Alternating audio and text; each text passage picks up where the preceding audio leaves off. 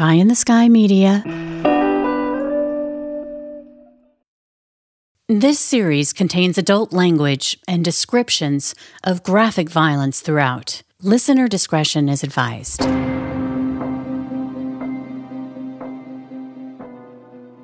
2, 1. Hello and welcome back, Murder Chronicles Nation. Thank you so much for taking the time to check in with us today. It means the world to us. My name's Brandon. I produce the show alongside the great Carolyn Osorio. Carolyn, nice to see you as always. How are you today? I'm great. How are you? Nice to see you. I'm enjoying the heat wave. We're under the heat dome here in the American Southwest. The heat dome has been sitting over us for a week. So how hot is it? 97. Oh. My friend Margo lives in the desert. It's been 110 consistently for a while. My friend was in Palm Springs over the weekend. It hit 121 in Palm Springs. Yeah. I know. I think I saw something where it was like the hottest. Man, are we going to sit here and talk about weather? Oh my gosh! Please, yeah, well, when it's something, out of our misery. Right? No. Well, when it's something that could. Yeah, it was the hottest on record. Could determine the fate of humanity, and we might want to talk about it. Right? Could be 130 in Death Valley. Mm-hmm. That is the hottest place on earth, and it's been 128 there before, so it's it sounds like a lot, and it is. It's a lot. Mm-hmm. But yeah. Anyway, do you have AC? I do. I'm hearing the crickets. I do have AC. Yeah. Okay. I'm very lucky. I lived for a long time without it in LA, which is weird, but I don't seem to remember hating it that much. But it's very nice. It's very nice having it. Like, I never had AC growing up in Jersey, in the Northeast. The summers are really hot and really, really humid. I know my parents had a window unit in their bedroom, and my brother and I guess, just fuck off, suffer. Was the attitude in the household? But you were kids. You don't need that. I guess so. We didn't know any better. So yeah. So that was that. So let's talk about this Canadian murder mystery. And fairly recent. 2017. And one of the interesting things that I found right off the bat, which I wrote down, which was the patent info, like how patents work. Like, I knew that there's generic drugs and that, like, I'm not sure how they would do it, and I was aware that it existed, but I was also aware that I didn't understand what the legalities of it were and the time frame and all that. And so you have 18 years, but you really only have 10. Is what he was saying, basically, because it takes you at least 8 years to get through all of the approval processes that are required, thankfully, as they should, for these pharmaceuticals. So I remember I was watching years ago The West Wing, and someone was complaining about how drugs are so expensive. The pill costs them 50 cents, and I go, yeah, but the first one cost $2 billion, right? Mm-hmm. And so that makes sense. So 8 years and all of this money, and you have 10 years to make your money back before these vultures come in, right? So your arms just look like bird of prey. Yeah. And they piggyback on your work, and they're allowed to do it. Yeah. It's weird with art and with literature and stuff. It's 100 years until something's public domain. And then you can do whatever you want with it. But 18 years on a patent, that's interesting. So I found that super, super interesting. Yeah, go ahead.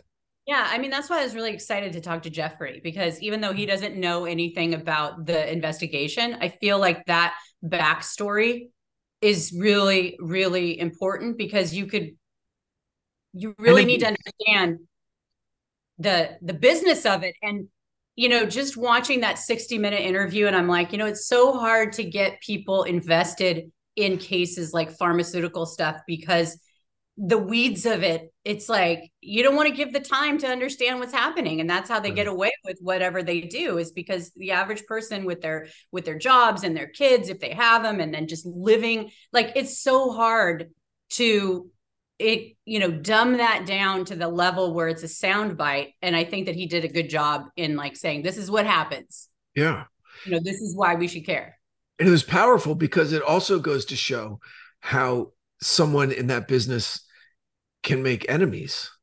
Absolutely. Really quickly, and why someone would want them killed, right? For operating within the law, you know, mm-hmm. and there's always been, I mean, you go all the way back to something like, I don't know, something like free grazing. Okay. Like that practice of people just moving their herds across the open prairie. And right. Right. And the free grazing rights was, yeah, you could feed your cows here. It's somebody else's land, but you could do it. That was the thing on Yellowstone. That was a, oh, really? Yeah.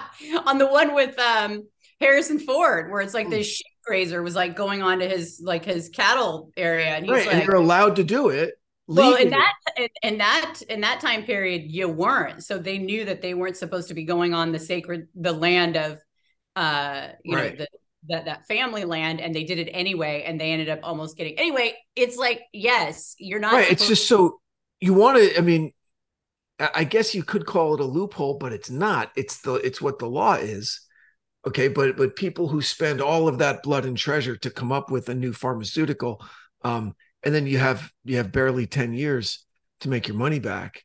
I wouldn't look too kindly on people just kind of swooping in and standing on my shoulders and making it for a 10th of or a 20th of the cost. Like, but they're still making, like, I mean, okay, even though this guy as being, you know, the generic guy, mm-hmm. You know, I wrote a piece in the Huffington Post about like EpiPens like a decade ago or 6 years ago or something, because my son, he has a tree nut allergy, and it was like they were charging $600 for this EpiPen that you had to have at school. And a lot of people, you know, it's like your kid's not going to school if you don't have it. So you actually need two, you know. And so then there was that whole Martin Schreck, that one guy that was just like, really the farmer bro. Yeah. Right. So I think that, like, you know, it's not like the people that are making billions of dollars in that 18 years are just like, oh, they deserve everything they get because they do it too. But you can clearly see how this guy coming in and just like, okay, it's my time. But I mean, that's the law, you know? Yeah. That sets the market. Basically, right? Like I've always heard like Canadian pharmaceuticals or get them down to Mexico, and I thought that it all was a function of kind of government regulation, right? It's easier to get them there, and I'm sure that is a big part of it also. But for, like, I had a buddy of mine, a kid, I don't know, he's probably 35 now, but he was he's diabetic, like the bad diabetes. I don't know. Type 1. Okay. Where he's got the little, it's about the size of a pager. For anyone who's, you know, younger than 50, a pager used to be a way that people communicate with each other before there were cell phones. I don't even know what a pager is. What are you talking about? So it's about the size of an AirPods case. Okay. Mm-hmm. And it attaches like to your skin, and it was constantly feeding him like micro doses of insulin, like nonstop. And insulin got so expensive in the couple of years that I knew him. It went up by like 20 times to get this life-saving, life-preserving meds. Right. So the generics, you know, could be something where it's like, you know, it really helps people, like in the example of the EpiPen, where it was like, they had the market. There were no generics. You had to use, and they had that certain distribution where it's like, you know, that you stick it right in. And so it was like, they had that. And if you're like, what are you going to do? You have no other choices. So I think that, you know, generics definitely have their place, but as it relates to this case, you know, yeah, this guy was hated, you know? Yeah. It's weird. I mean, I guess it feeds into a larger discussion about, you know, the virtue of socialized medicine. And if pharmaceuticals weren't a for-profit industry, okay, if it was completely subsidized by the government, solely with the focus of keeping the tax-paying populace as healthy as possible and alive for as long as possible to pay as much taxes as possible, right, which would contribute to the financial and economic health of a nation, then we're really going to lose people in this. No, I'm not advocating for socialism. What I'm saying is something. No, I'm not seeing that. I mean, it's just already. I'm not. It's just interesting. It's interesting to think about. It's really, really, really interesting to think about. Because what's more important than your health, right? Nothing. And the older I get and all the aches and pains, the more I realize how true that statement is. Okay. And so, yeah, that's I definitely see a place for the generic meds. I definitely do, but then, because I do another show with these plastic surgeon docs. It's called Forever Young. Check it out wherever you get your podcast. And they, this Ozempic craze is crazy right now, right? What is that? I've never heard of it. Ozempic, I think now it's supposed to be a diabetes medication, Wegovy, Ozempic, like these meds. But one of the unintended side effects is weight loss, right? You just take this pill and you fucking lose weight. Okay. And so in LA, it's this like wonder drug. And these docs are talking about it. Like they see patients come in. I haven't seen them for 5-6 months and they're down like 50, 60 pounds. It's like, whoa. And they're like, Ozempic. Woo. Now there are like terrible side effects that could affect you. But in the short term, it's like a weight loss drug. But then there are people like I have a friend who had a medical issue and the therapy that she was on to get healthy caused a lot of weight gain. Okay. And so the doctor's like, well, hey, you're still alive. And it was iffy for a second. And so you'll have to deal with the weight gain. And we could now work on getting you back to your weight, pre like therapy, whatever. And she's like, okay, great. And it was suggested that you take Ozempic and it's like $1,200 a month and insurance doesn't cover it. So it's, you either need it for diabetes and you can't afford it, or you're a rich person in LA and you want a shortcut to losing weight. And so you go on Ozempic. So was the $1,200 for Ozempic for the weight loss for her, or was that for what yes, it was, it was because it was like rapid weight gain that was like unhealthy, but it was like, how like chemo does so much damage, but the benefit outweighs it ravaging your body. It was right. It was like that kind of a thing, right? Like we'll keep you alive, but you're going to gain a bunch of weight in the process. And let's deal with the big fire first, and then we could put out these other ones later. And so putting out this other fire included Ozempic. But I guess my point is that they're now prescribing it for its weight loss benefits, not just a diabetic. It's still off label. It's still off label. Like they're not. Like they say as a side effect might include weight gain, like in the commercials, as if it were like a bad ththing, right? Like it could be this and you could see weight gain. And if that happens, call your doctor. And people are like, excuse me, did you say weight loss? I'm on, whatever, that kind of shit. So, Okay. Anyway, the pharmaceutical detour was very interesting. So now let's talk about, I wish I could have seen, and still wish I can see a picture of these sculptures that they had down in the pool room, because they sound fucking weird. I sent it to you. Where? On the thing yesterday. You didn't send me anything. I did. Text or email? Email last night with the link that I sent, or yesterday with the link. I think you're lying to me. I'm not. I'm not. In the same. Oh, you did. Sorry. Oh, my bad. 'Cause I'm a liar. Wow. I sent it to you on your pager. Yeah, I know. Smoke signals. It's not as weird as I thought it was going to be. Zoom in. It's not as macabre as I thought. I think that when they're in the position of that it takes on a whole nother level, Yeah. Well, so that was interesting. And it was a nice slow burn, the way that you structured the episode, which was nice. Okay. You let us know about the guys, how the couple, how long they've been married. I was chilling with the housekeeper for a while, like thinking, oh, man, that's a big fucking house for her to clean and blah, blah, blah, right. And all that. And then now we shift focus to the real estate agent. All right. I'm like, she's looking at what, a $5 million house. She's looking at what, a $250,000 commission. She's super fucking stoked. Right. She's like, I love getting into your head. Oh my God. She's like, I got someone on the hook. This is awesome. To the point where, you know what's funny? It's because you've been in both scenarios, the housekeeper. Oh yeah. And the real estate agent getting the big commission. Yeah. That's how you can relate, because I can't do. I totally relate. And to the point where, you know, the real estate agent was maybe dismissing some things that were out of place.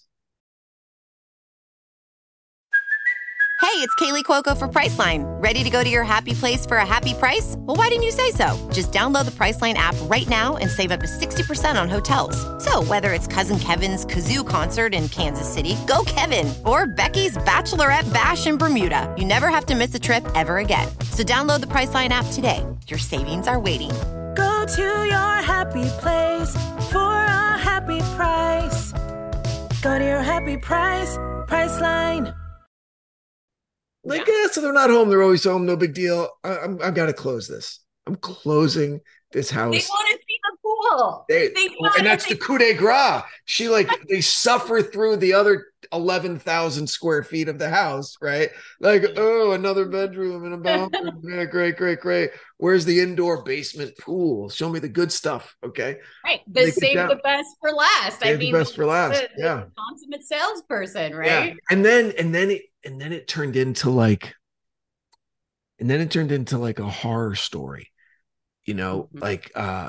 In those old horror movies from the 70s or 80s, where you open the door and the audience sees the bad guy in the shadows, but the young coquettish ingenue doesn't see him yet. And she's about to have sex with her boyfriend, which leads to certain death in 80s horror movies, right? So, and we know that someone's there.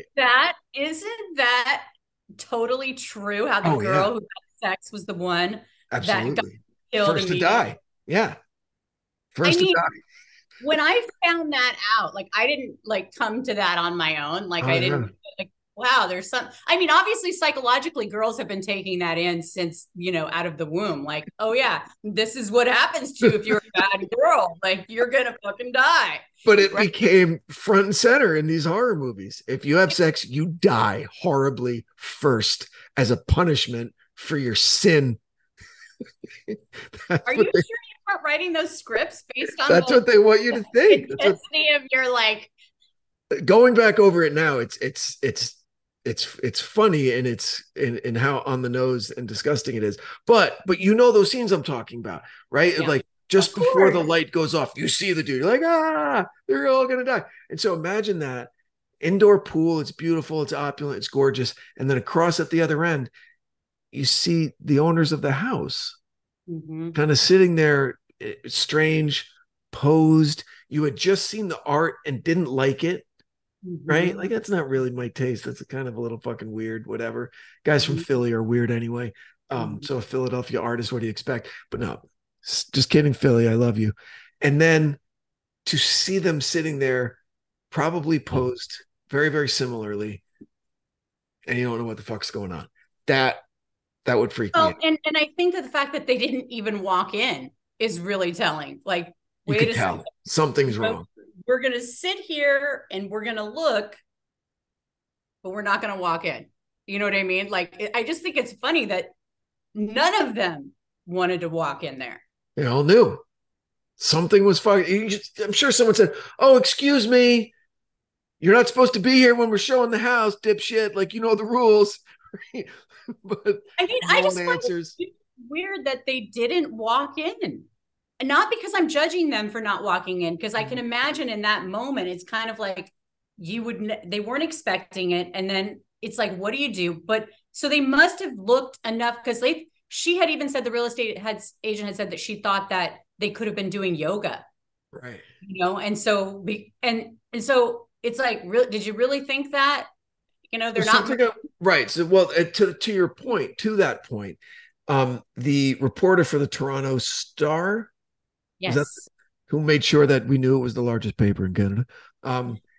He said something that didn't translate in audio when he said they were sitting like this, and he went into some kind of pose, mm-hmm. and it wasn't explained how he was. So it was back. What Carolyn's doing right now is she's reclining back in her chair. Mm-hmm. Right? Like you're in a chaise lounge or like you're in a dentist's chair or something. Did he go that far back? Yeah. He didn't go that far back, but he went back, and then there's the loop of the men's belt kept them in place. That's what kept them upright. So the belt didn't go straight back to the wall. The belt must have been attached a little higher up on the wall. It was attached higher to the rail. The railing. Oh, the rail. So the pool railing. Right. So the angle of their reclining was, if not a dentist chair, maybe like a barber's chair, like if you're getting a shave. Mm-hmm. Yeah. Okay. All right. That's weird. Almost like you're laying out in the sun, poolside in your indoor pool. I just think that it must have just been like, we're out of here. Right. But that reminded me of, that's how people kill themselves in prison. Right. Yeah. So what they would do is, and it's been in some TV shows and stuff, but like a towel or a bed sheet or something, and then tied on a doorknob behind you. And then you just lean it. You put your weight into it. So you're like, you're sitting and you're crouched, and that strangles you. So the fact that it was originally thought to be a murder-suicide, because she had trauma to her face underneath her eye. Someone whacked her in the eye. And then he didn't, I could understand why they would think that.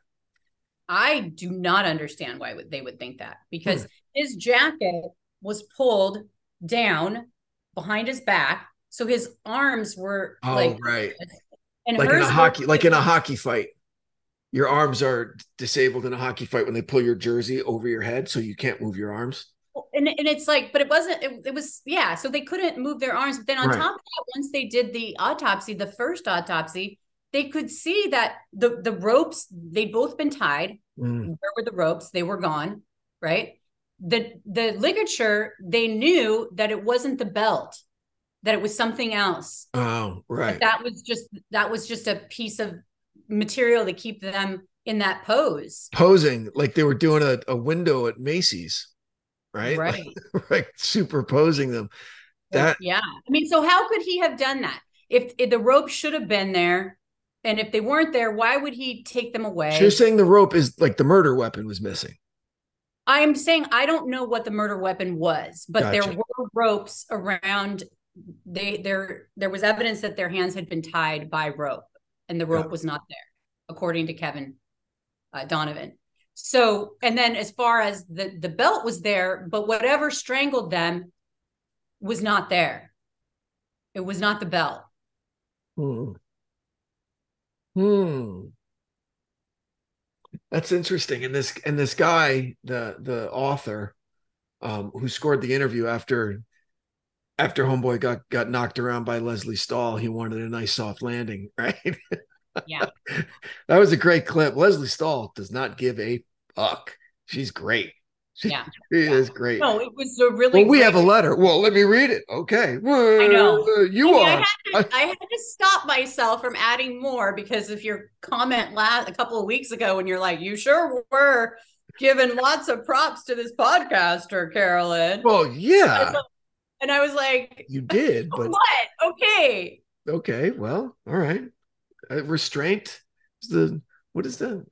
I forget the phrase, but it was interesting to hear him on the hot seat like that. Like, and I wasn't aware of how big time this guy was. I mean, to be on 60 Minutes, even in the negative, means you've done some shit. Like you've done some business, you've made your mark in a huge industry. And he had his goons, and he had his lawyers, and he had his whatever. And she refuted everything that he said. And she had the receipts, which is the thing. I mean, which is great. She even had the tape of the guy, EP, leaving a threatening message to sue message of this doctor who's just trying to be like, hey, I don't want my patients to die. Okay.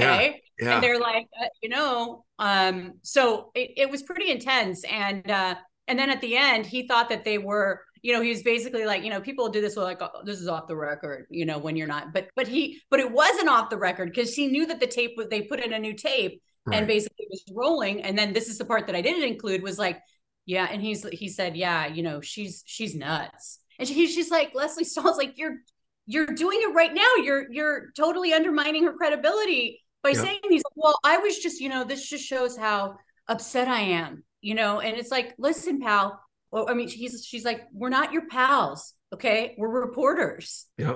And so it was just a real, like, I don't know if that was, I think that might've been aired actually. Yeah. Cause it was in the segment. So they did air that. So yeah, he had a lot of damage control to do with that interview. And then on the flip side, there were these massive philanthropists giving away hundreds of millions of dollars to causes across Canada. But you summed him up really, really nicely. Like he loved to make money and he loved to give it away. But that first part, loving to make money, I mean, that is a drive. That is an ambition. That is, you know, a lot of ego involved with that, and a lot of confidence, and a lot of I'm smarter than you involved in that, and a certain degree of not really treachery, but of I'll do what it takes kind of stuff, you know. Yeah, there was definitely like a duality to this guy that I wasn't really kind of tracking, and I tried to understand it a little bit more with Jeffrey, because obviously he'd met him, and I didn't like, you know, all these kind of dodgy businesses that he was involved in. You know, there's this, it seems like on the one hand, he's got this $1 billion business, he's the pharmaceutical, you know, giant, and then he's doing these like side, like let's start a brewery or something with this other, like a movie producer. And Jeffrey said it. Jeffrey's the DiCaprio body double, right? That's Jeffrey. Okay, he said it. He summed it up nice. I think it's maybe a little heavy-handed, but I know what he was getting at when he goes, that's like mob stuff, right? Mobsters are like, oh sure, I'll invest in your little business as long as you keep doing what I need you to do for me. Because what you do for me on the side is worth a hell of a lot more than whatever I'm going to invest in your little shitty side business. So these businesses that this guy was investing in, he obviously was doing other things with these people, right? That were a lot more valuable to him. And so that's like it's a little mob empire-y kind of up in Canada, the nice way of doing it, because they're Canadian. So it's nicer. They're not breaking legs or, you know, or burning buildings down or anything. But so I'm interested in in part two. I don't know if I'm going to learn more about his wife, or if she was just collateral damage and she liked being a rich socialite and doing shit, which is great. More power to her. I wish I could do that. Would you really want to do that? Yeah, I probably would. That'd be great. Which part of it? That'd be great. Well, just when you go to like parties, do you love going to parties and just? No, I hate going to parties because I hate going to parties. Okay, so that's why I'm like, I can't even see you doing that. But like, I don't have, if you said, all right, bringing my champagne from a flute and like holding an hors d'oeuvre. I mean, really? If it was different, if it was like, if you're like, okay, Brandon, you have $1 billion, all right? Mm-hmm. And go be a socialite for like 5 years and make as many people's lives better as you can, that would be different. I'd go to parties and I'd find interesting people that have good ideas for businesses, or that are maybe, you know, jammed up and are in a lot of trouble and need help and are afraid to tell anybody, and be like a little money superhero and fly under the radar. That'd be fucking great. I'd go to parties all the time to do that. But now, no, but that's the thing. You can't go to those parties. You have to go to the ones that she went to. If you wanted to be like Connie Sherman, could you do it? I wouldn't do it. Okay. It doesn't sound fun. I don't like going out like that. I just don't like being in crowds. Crowds could turn on you in a second. I don't trust crowds. I'd rather just be home with my wife and kids. That's all.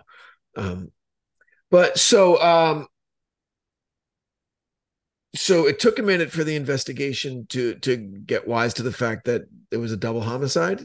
Like, about how long before they abandoned the murder-suicide thing? Well, we'll get into that next week, but it was basically 6 weeks, and it wasn't by necessarily their choice.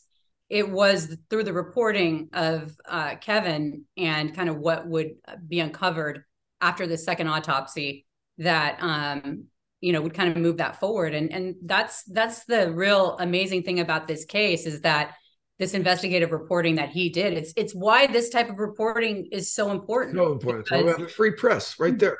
That's great. Absolutely. So there's going to be a lot of that in the next episode. And So real quick, any of his four kids follow in his footsteps in the business? Did they like take over? They sold that business. Apotex or whatever it's called. Yeah. Sold it to who? To or whom? Another Canadian company? Probably some monster pharmaceutical company. I'm just totally guessing, but yeah, they didn't. They were like, we want the money. A lot of kids I graduated high school with went in the pharmaceutical business. It's huge in New Jersey, especially Central Jersey.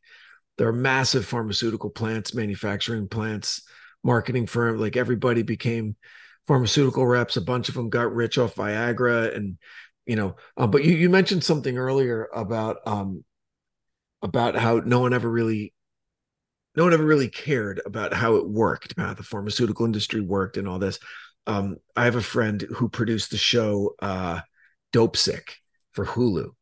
And I was on that side of the fence until I see Dope Sick and I realize, at least with this one company, the one company that produced OxyContin, how just, according to the show, how just evil and devastatingly just deceptive they were with regard to that drug and how it was marketed. And it was stuff where I'm like, holy shit, I didn't even realize that it had seeped into my own life, what shit that they did. Like, because, I went through a couple of unfortunate years with accidents and surgeries. Okay. So I was in hospitals a lot, and you're in a room and you're like, all right, what's your pain like now? Look at this chart. And it goes from a smiling dude all the way through to like, right. And just little faces. And that's from this pharmaceutical company. That was part of their marketing shit to give doctors, like, here, anything above this facial expression, prescribe them ungodly amounts of OxyContin, right? And so that was it wasn't something that the hospital came up with to judge my pain. It was a marketing tool from a pharmaceutical company that's in every fucking emergency room in the United States. Yeah, I mean, it's a real problem. I mean, as an understatement, I mean, that whole OxyContin thing is. Did you watch the show? I didn't, because stuff like that, like I feel like I can see what's happening, on the streets of Seattle, just people that, like it has affected so many people. I think it's 10 episodes. It might be 8 episodes, but there's something. Sorry to interrupt you. There was one part of it. Well, I said, there's no fucking way that this is true. I had to call my buddy, and he goes, no, we have the transcripts. So the manufacturer went through all of this shit. They did so many things with like getting the FDA to say that, not putting this warning label, saying that it's not addictive when it obviously was. And it gets all the way to the point where they're in court and they hire this expert to refute the withdrawal symptoms claim that all of these people were giving them, that like it's tantamount to like it's worse than cold turkey kicking heroin. Like your body, because it rewires your brain to need it. Okay. And that it's such a dangerous and awful and painful withdrawal episodes that you go through that last for a really long time. And this company had the balls to get up in open court and to have an expert say, well, in our estimation, the best way to combat the withdrawal symptoms is to take more of the drug, and then those symptoms will be alleviated. And they said with a straight face, that's how you combat it, by taking more and more and more and more and more. And they, I don't know if you watched that movie with, oh gosh, who's the actor that plays Hulk? I'm forgetting what his name is. Mark Ruffalo. Yes. Ruffalo. Mark Ruffalo's great. Yeah. Okay. Well, he did an environmental movie, and I can't remember what the name is, but it's about Teflon. It's basically these types of cases where it's like, it is so crazy what it takes to get these into court, and then to go against these high-powered attorneys who flip things around and manipulate, and it's so tough to take, because it's like, this is how this stuff happens, and it happens all the time. Yep. For every case that isn't brought to the surface, think of all that, whether it's environmentalism, if it's drugs, if it's, people in jail that shouldn't be, like, it's just hard to, and that's what I'm saying. Like, it's hard to watch these things, because it's like, it gets you out of your bubble that you're in. But then you think, well, what can I do? How right. How can I change this? How can I help? And it's like, I don't know what the answer is. So either it's because it's like you're fighting against an army, right? An army of salespeople who are incentivized to sell more OxyContin, to doctors who are incentivized to prescribe more OxyContin, right? Shareholders, you know, who are thirsty, right? And just want that money. And you don't even, like, I've had 2 C-sections and both times, like, you know, that's one of the things that they give you is, you know, pills of the, and I just was like, you know what? I've heard too much about this. Like, I'd rather just kind of, you know, put the something in my mouth and my teeth and grit the pain, because I don't want to become addicted, because I do have an addictive personality. And it's like, you know, that's kind of how you slide into that. Yep. That was a huge part of the television show. It focused on Michael Keaton playing a small town doctor in coal country who was dealing with a lot of coal miners with bad backs and chronic pain and blah, blah, blah. And he starts prescribing this OxyContin and he's like, too good to be true. What are you talking about? It's not addictive. Nope. It's great. And it's this, and it's released slowly over 12 hours and like all of this kind of stuff. If they happen to wake up in the middle of the night, that's called breakthrough pain. And they just need to take another dose. Like, it was all of these like colloquialisms that the company came up with to tell the sales reps, to tell the doctors, to tell the patients. So it sounded all like legit. And so Keaton is this doctor who's just prescribing all this and seeing all of these great things, but there's a little itch in the back of his mind that something isn't right.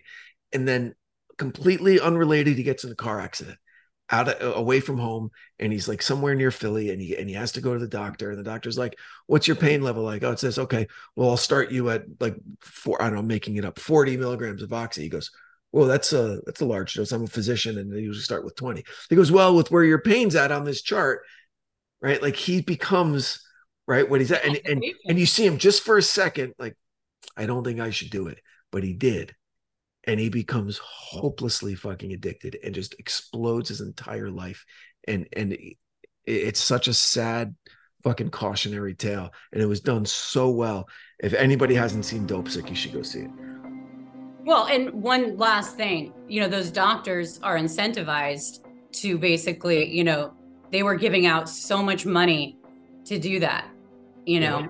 Yeah. And giving away you know, vacations to their sales reps and bonuses and automobiles and making it a competition and brutal. Okay. Well, look, very, very much looking forward to part 2 of this. I want to see if there's justice for this nice couple. And I want to hear more from the Leo DiCaprio body double. That guy's fucking crazy and I love him. And I want to hear more from him. And I hope I do. So, okay. Well done on part 1 of this. Oh, and we didn't even talk about Cui Bono, which is a great saying and great title. And I love the cold open of the show. Also, it was fun to edit. So thank you for listening, Murder Chronicles Nation. Part 2 is coming next week. Please don't miss it. As always, please consider supporting the great companies that support our show. Without them, we wouldn't be able to do what we do. Carolyn, another wonderful episode. Thank you. Anything you'd like to add? No, thank you. Thank you for listening. Thank you, Brandon Morgan, for your amazing, wonderful work. We don't deserve you, and yet you grace us with your presence every week. And I don't know what we would do without you. Shrivel up and die, I guess. I think that's what you're doing right now. No, I didn't take it. You're speaking the truth, sister. Lay it on me. Come on. Okay. God, I gotta go do something. All right. Thank you again. Until next week, everyone, stay safe out there. Murder Chronicles Nation. Goodbye. Goodbye. The Murder Chronicles is a Pie in the Sky production recorded live in the beautiful Pacific Northwest. We are produced by Brandon Morgan and myself. Music by Soundstripe. For Pie in the Sky Media, I'm Carolyn Osorio, your writer and host. Thanks for listening.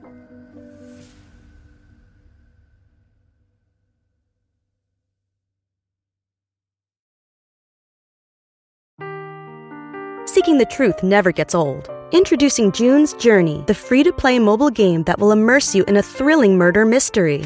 Join June Parker as she uncovers hidden objects and clues to solve her sister's death in a beautifully illustrated world set in the roaring 20s. With new chapters added every week, the excitement never ends. Download June's Journey now on your Android or iOS device, or play on PC through Facebook Games.